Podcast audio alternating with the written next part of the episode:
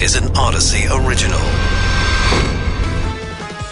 This is KNX in depth. I'm Rob Arch. And I'm Charles Feldman. Coke at the White House, it's the real thing.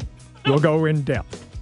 Does California give workers and labor unions the upper hand against businesses? We go in depth on that. Also, Twitter may have finally met its match. And we're going to talk about work, sex. Work, sex. We'll leave it at that. Work and sex? Work, sex. I don't know. What a combination. We start, though, with cocaine at the White House. Tyler Pager is a White House reporter for the Washington Post. Tyler, thanks for being with us.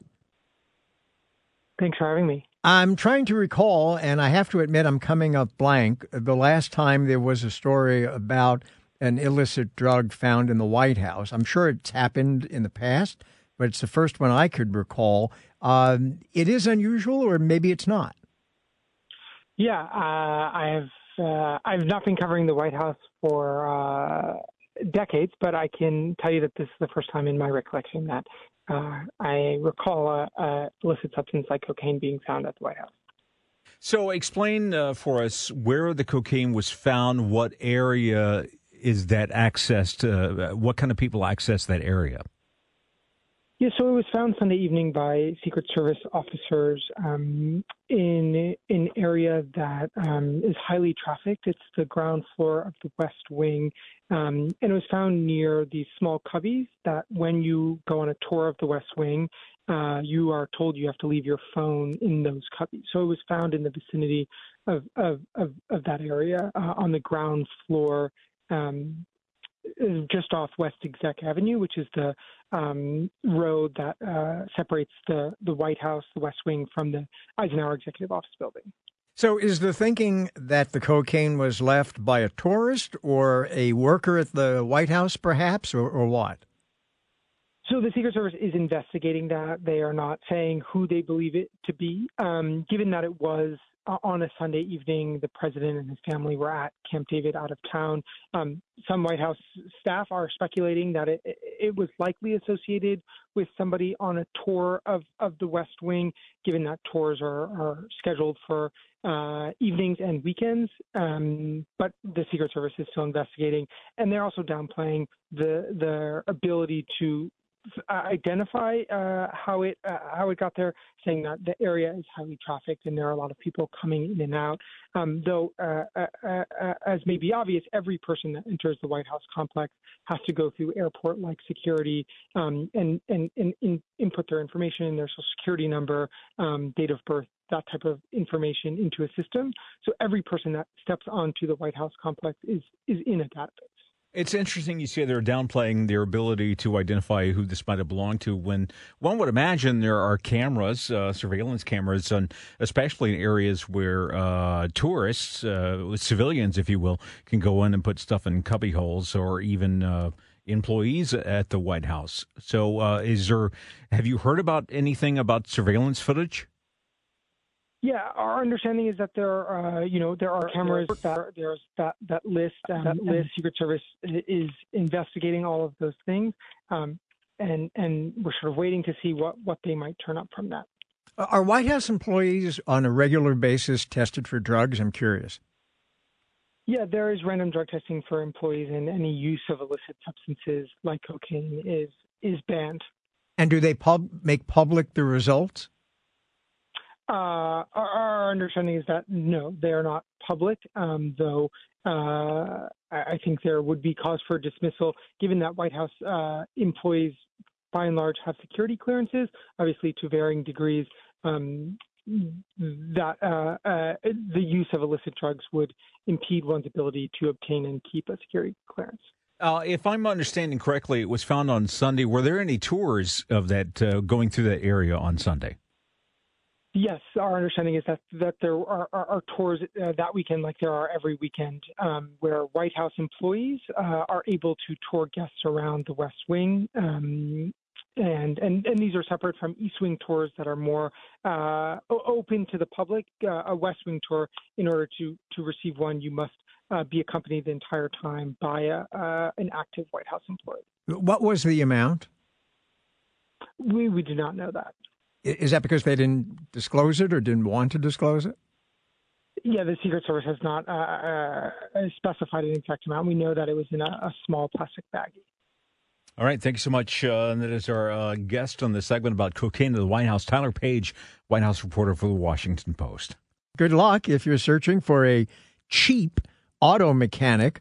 Fixing cars now is getting much, much more expensive, and we're all paying for it through insurance.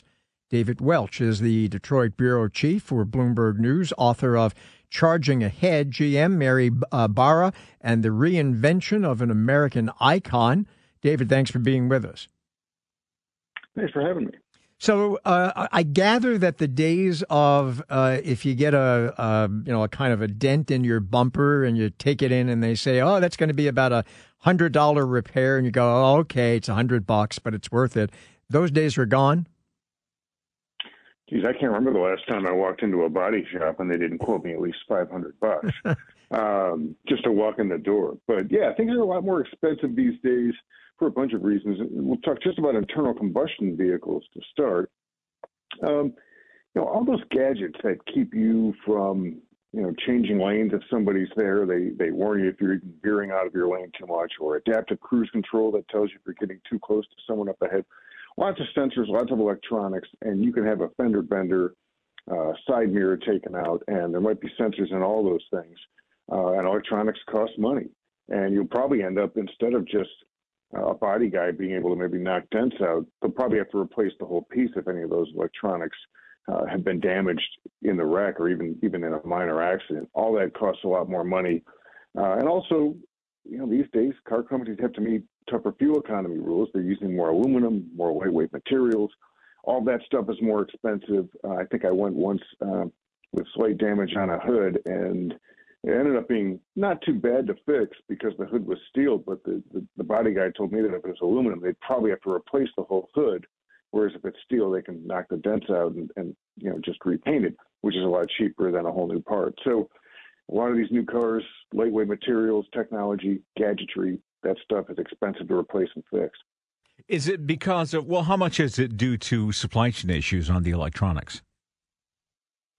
I don't think that's really uh, what it is. I mean, you may have issues there where you're going to wait longer to get a part or something like that. But um, and, and supply chain's always kind of lurking somewhere in the background, if not the foreground these days. But really, if, if you're comparing a car you bought 10 or 15 years ago compared to one in the last four or five years, there's just so much more technology on board, and it's all over the car. Uh, and that's where a lot of the cost comes in. And we haven't even talked about the cost of fix, uh, fixing electric vehicles.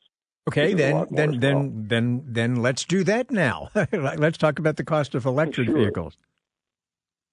Look, the most expensive thing on board an EV, and, and one of the reasons the cars themselves are, are pricey to purchase in the first place, is the battery. And if there's any kind of damage to the battery, that's going to be really expensive to fix. And uh, in, fact, um, there's some reports recently that insurance companies are actually totaling them more often because of the cost of fixing EVs and just total it out, give the owner a check to buy something new. Does it? By, by the way, does this does this apply to batteries for hybrid cars as well, or no? Um, it probably would, just less so because there's less of it. You know, the, with, with most electric vehicles, the battery makes up most of the floor of the vehicle, makes up a lot of the structure. So if it is in an accident, you're almost definitely going to get some damage to it with hybrids, if that battery is damaged, yeah, that's going to be that's going to cost you more money. It's just it, the wreck may not hit it because it's not the entire uh, almost the entire footprint of the car. With more and more people buying EVs and uh, becoming a greater percentage of vehicles on the road, do you see repair prices ever coming down, or is this just the new normal? I'm not sure I see the price of anything coming down. Period. Um, and, and I say that you know not to sound cynical, but you look at the price of cars these days. Everybody said, "Oh, you know, as soon as the semiconductor shortage, uh, you know, abates a bit, car companies will have more production. There will be more inventory at dealerships, and prices will come down." You've only seen it a tiny bit. Uh, cars are still very expensive now. GM said today that their average transaction price in the second quarter was fifty-one, almost fifty-two thousand dollars, and that's kind of where it's been for a while. So the vehicles are still expensive. The repairs will still be expensive, and if the repair shops and the parts companies that make the repair parts can get the money, they will. You know, you talk about the difficulty of replacing parts. I, I had uh, one uh, uh, market manager for a major car company here in LA tell me that one of the problems is you can't find mechanics who know really how to deal with all the electronics. So even if perhaps the individual component can be fixed, their first choice is just to remove it and replace the entire thing because they don't understand how to fix it anyway. Yeah, I think there's there's probably some truth there. You're you're talking about uh, those who can fix electric vehicles. You know, that, that's something that's still on the come. You know, the, the, the car companies are all basically training their techs to do this stuff, which means you probably don't have a lot of people out there among the independents who know how to do it necessarily. Uh, in fact, GM said a few quarters ago that they were because they've been training techs to do this, and, and Tesla doesn't have a lot of repair shops. They're actually getting a fair amount of business from Tesla vehicle owners because they can do some of the repairs. So, so EV owners are, are kind of hunting around there's kind of there's precedent for this. In, in, the 2000s, Audi was growing sales in leaps and bounds, and they weren't growing service base fast enough. So people were waiting many weeks to get their cars replaced because there was just so much growth, and they didn't have service bay capacity and, and enough techs to do it. And I think you'll you'll you'll often see that with vehicles or types of vehicles or technology that uh, is growing quickly. You know, the, the service side can't keep up, and I think you'll probably see that with EVs for a while. All right, thanks so much. That is uh, David Welch, Detroit Bureau Chief for Bloomberg News. Thousands of hotel workers in LA were on strike uh, before returning back to work today. Uh, Hollywood writers are still on strike. Port workers just reached a labor deal. So, all this taken together, does that mean that unions and organized labor making a major comeback in California? John Logan is our guest, Director of Labor and Employment Studies at San Francisco State University. Uh, John, thank you so much for joining us. Hi, glad to be on. So, is this a new age of union power that we're witnessing? Yeah, I mean, I think over the past couple of years, we've seen a lot of developments both in organizing, you know, at places like Starbucks and Amazon and Trader Joe's and Apple retail stores, but also in terms of established unions um, taking more militant, more assertive action to try and get a better deal for their members. And as you said, a lot of this has been concentrated in California. I mean, California has been a strong union state for a long time. It has um, 2.6 million union members, which is higher than any other single state in the country. But we've seen a succession of disputes, you know, in the Hollywood writers, um, the ILWU, the union that represents dock workers, uh, the support staff at the LA Unified School District, and now, as you said, um, you know, up to 15,000 uh, hotel workers in Southern California walked out, which was the largest uh, hotel strike in the country for years. And part of what's going on is that, uh, you know, a lot of these workers were really hammered during the pandemic, you know, especially in the, the hotel hospitality sector, but also because of inflation the tight labor market and the sort of skyrocketing cost of living, a lot of them are determined now to make up for lost ground. You know, over the past few years, wages have not kept up with inflation. And now they see, you know, you have, um, in some cases, more assertive union membership, uh, leadership, uh, but just a, a, desire from, from the union membership for, for bolder action so, you know, as, as you said, you know, ta- people are calling it potentially hot labor summer. So, but it is part of a nationwide trend. You know, there's a potential strike coming up um, at UPS involving over 200,000 Teamsters. Uh, the the UAW could be on strike against the big three auto manufacturers um, in the early fall. So, you know, there's definitely something going on. And in recent weeks and months, a lot of it has been focused um, on labor disputes in Southern California.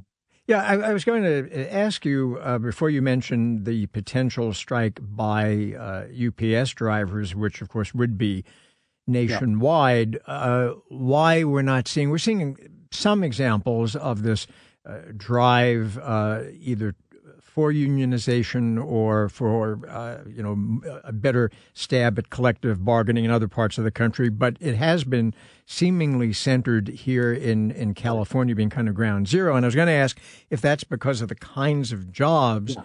that people yeah. tend to have in California, and are they different by and large than what most people do for right. employment elsewhere, or is that not the reason? Yeah, in, in some cases, it's to do with the sectors and the industries that are located in California, and especially Southern California. So, you know, as you were saying, a dispute at the ports of Long Beach and LA was, you know, threatened major disruption with uh, the country's supply chains, but that's now been settled.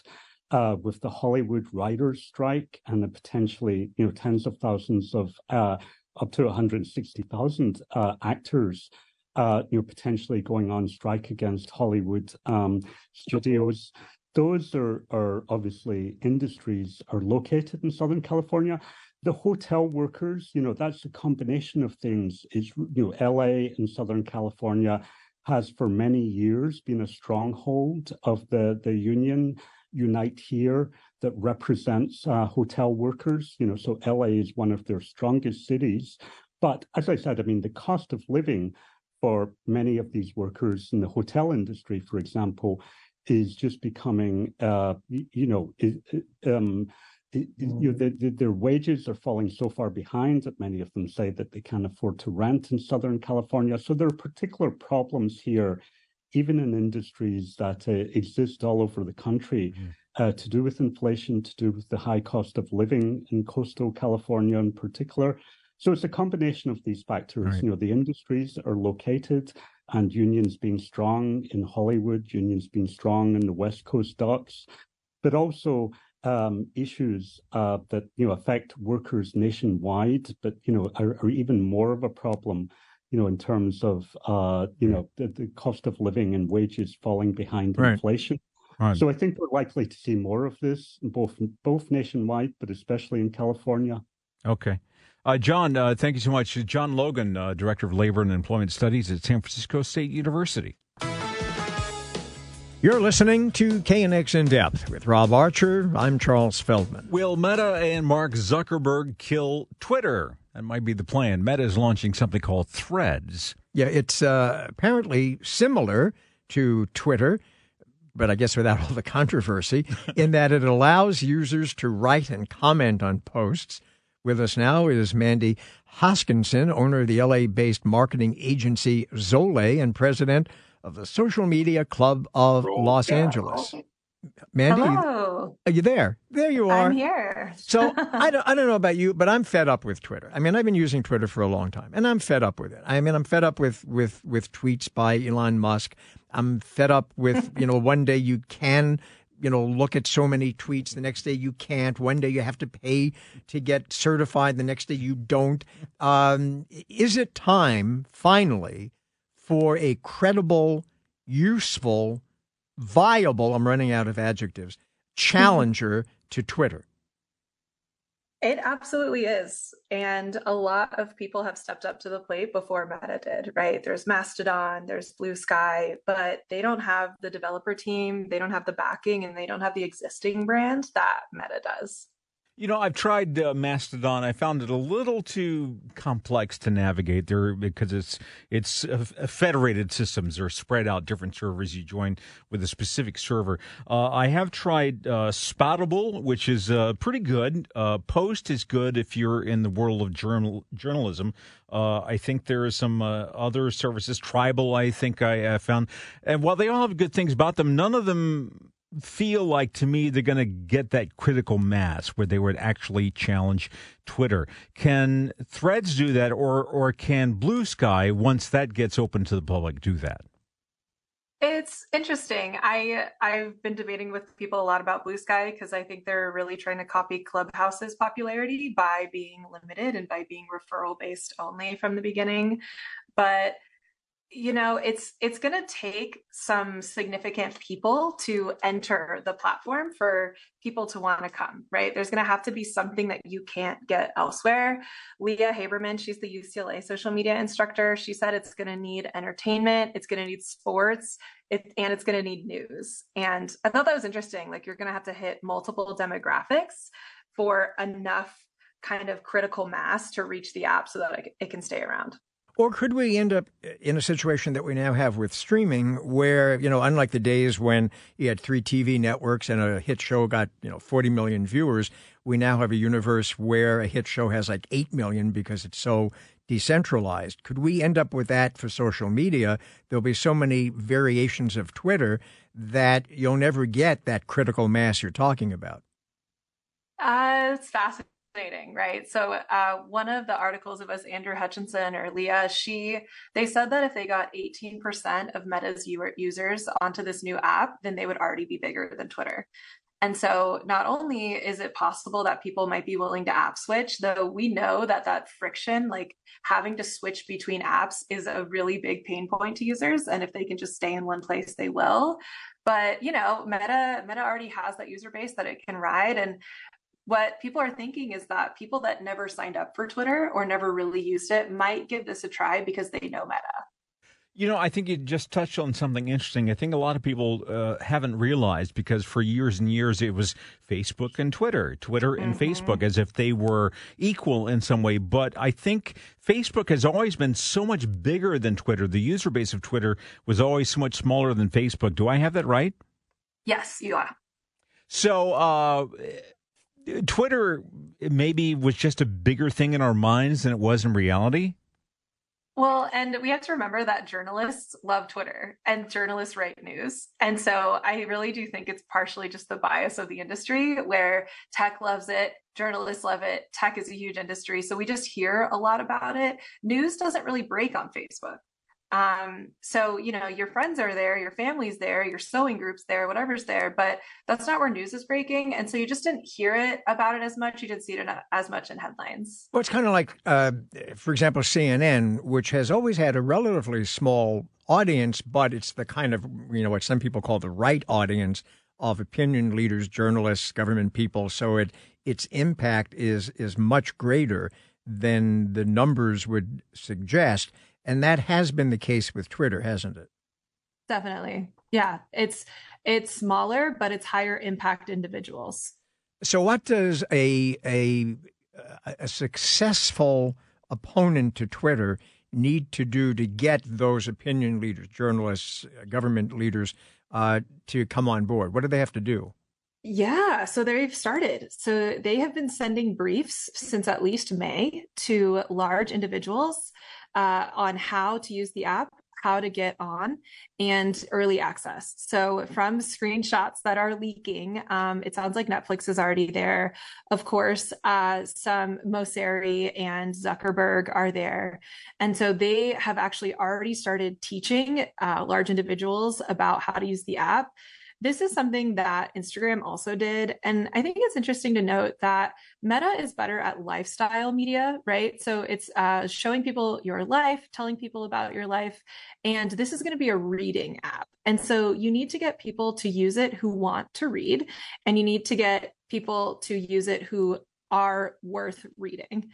So that's who they're going to need to sell. Uh, it's unclear if they're going to try to chase their own demographic, which they should, and if they're going to try to chase sort of a new demographic, especially like younger users who might just want something new and edgy. All right. Mandy Hoskinson, owner of the LA based marketing agency Zole. Well, most of you are probably working. And if you are, if you work in an office, you know that traditionally there are things that you really are kind of not supposed to talk about uh, at the office or job site. Yeah, and usually sex is uh, one of those things on the top of the taboo list. But the Wall Street Journal reports that some younger people are now talking about sex at work, even with their bosses. That's what I don't get. I know that's the part that's weird. Yeah. Uh, Yuri Krugman is a human resources expert and CEO of HR Talent and Systems Consulting, and Avigail Lev is the founder and director at Bay Area CBT Center, which helps people by using cognitive behavioral therapy. Thanks, uh, both of you, for joining us. I want to start the first question to Avigail. Uh, who specifically are, is having these conversations about sex? Why with their bosses, and what kind of sex talk are we talking about? Well, I think the interesting part is that they're having it with their bosses. That's the part I find strange. I think it makes sense to be chit chatting about sex with your colleagues at work or especially outside of work if you're hanging out together. And that used to be common before the Me Too movement and things that have happened. Uh, so people are talking about their date life, you know, and, and their marriage and uh, their, their, their relationships and sex. I don't know what a combination. Unique to bring that up to your boss, I would assume that it's not the boss bringing it up. Well, I don't know. Uh, you're a, I mean, you're a, a, an HR expert. Uh, I, I, what would you imagine an employee would be talking to his or her boss about sex? And wouldn't that be kind of dangerous territory to venture in? Um, you know, transparently, I'm not sure that uh, with the presence of an HR guy, people are going to talk much about sex. um, I'm not really sure where this is coming from. I mean, I know that this exists clearly, but it's not something that generally takes place when when I'm around. I might get uh, reports of it uh, after the fact, you know, third hand. But uh, yeah, I mean, I suppose this sort of thing does happen. I just I only get you know I get it third hand afterwards. Yeah, Yuri, it seems to me that uh, once you hear about uh, somebody talk about sex with a boss at work, it's it's when you're you're having to take uh, some action and recommend uh, something to do with like letting somebody go. Yeah, I mean it's a crisis management issue, and you know it's usually very strong wording, and you kind of have to consult some sort of lawyer in house or outside. Um, I'm a lawyer by training, even though I don't practice. So this this sort of stuff, I mean, I certainly take it very seriously, regardless of whether it's a rumor or real. You know, I have to investigate it. I have to make sure to speak to both parties involved if there is a complaint. And even if there isn't a complaint, but some people are, let's say, offended, I certainly have to look into it very seriously. And, you know, maybe I have to wag my finger a bit and point to the employee handbook and maybe uh, do some renewed training. That's the usual protocol. Abigail, I wonder if if you think that uh, you know, so long as there's no uh, issue of uh, you know coercion involved, if if the skittishness traditionally about uh, employees discussing sex among themselves at the office or maybe even with their their boss is because America has always been compared to some other countries, for example, a rather prudish society. Yes, that is correct. Absolutely. I mean, if you're thinking about certain organizations and tech companies, they, uh, you might know your boss before you get hired. They might have been a friend of yours from college that then invited you into their startup. You might already have had these types of conversations with them before. So it, it means we need to have better training and, and distinguishing between chit chatting about you know, what in America we see as controversial versus actual coercion and people feeling uncomfortable. Yeah, I, I do wonder, uh, Abigail, if it's also partly uh, due to the fact that the younger generation maybe don't have the same hangups that an older generation does, and so that that comes out in the area of like they don't see an issue of talking about sex with a boss as much as they talk about sex with their colleagues. Absolutely. I mean, they're more about sexual expression, uh, you know, a, a gender identity. They're more open and flexible about this topic in general. So it makes sense that it would be uh, coming out in other areas because we spend a lot of time at work and it's become more important for people to be authentic at work and to have real connections. And so it makes sense that sex would be a part of that. Yuri, uh, this must present, though, a, a really sort of interesting situation for an HR person because what do you do in a situation where perhaps two employees are overheard uh, discussing, you know, very graphic, perhaps, uh, sex? Um, and somebody else reports them to HR, but the two people who are having the discussion are perfectly comfortable having it. Uh, well, things get really hairy then because, um, you know, the complaints can come from a place of discomfort. We have to take into account, you know, that, okay, we have the background of Me Too and uh, all sorts of other considerations. So, you know, it's, it's a very fraught kind of minefield that we enter and we have to be extremely careful again about investigating what actually happened and what was said and you know how the person that reported it uh, feels and you know we may have to wrap some knuckles we have to point again to some kind of employee handbook perhaps to legal standards perhaps there's you know the equivalent of a performance improvement plan things of that nature. So not not to um, you know over over legalize it but unfortunately there's not much choice right? If we're, if we're talking about this kind of thing it usually when it gets to someone of of my level it usually means it's it is pretty serious yeah and you know there's there's quite a lot of risk involved legal and otherwise all right yuri uh, Kruman human resources expert and also Avigail Lev founder and director of the bay area cbt center so that's going to do it for KNX in depth today. Charles, uh, you and I should go maybe uh, into the boss and talk about sex a little bit and see how it goes. Uh, I think I'd rather have lunch. Some some field work, as it were. lunch does sound better. We'll be back for more KNX in depth tomorrow at 1 p.m.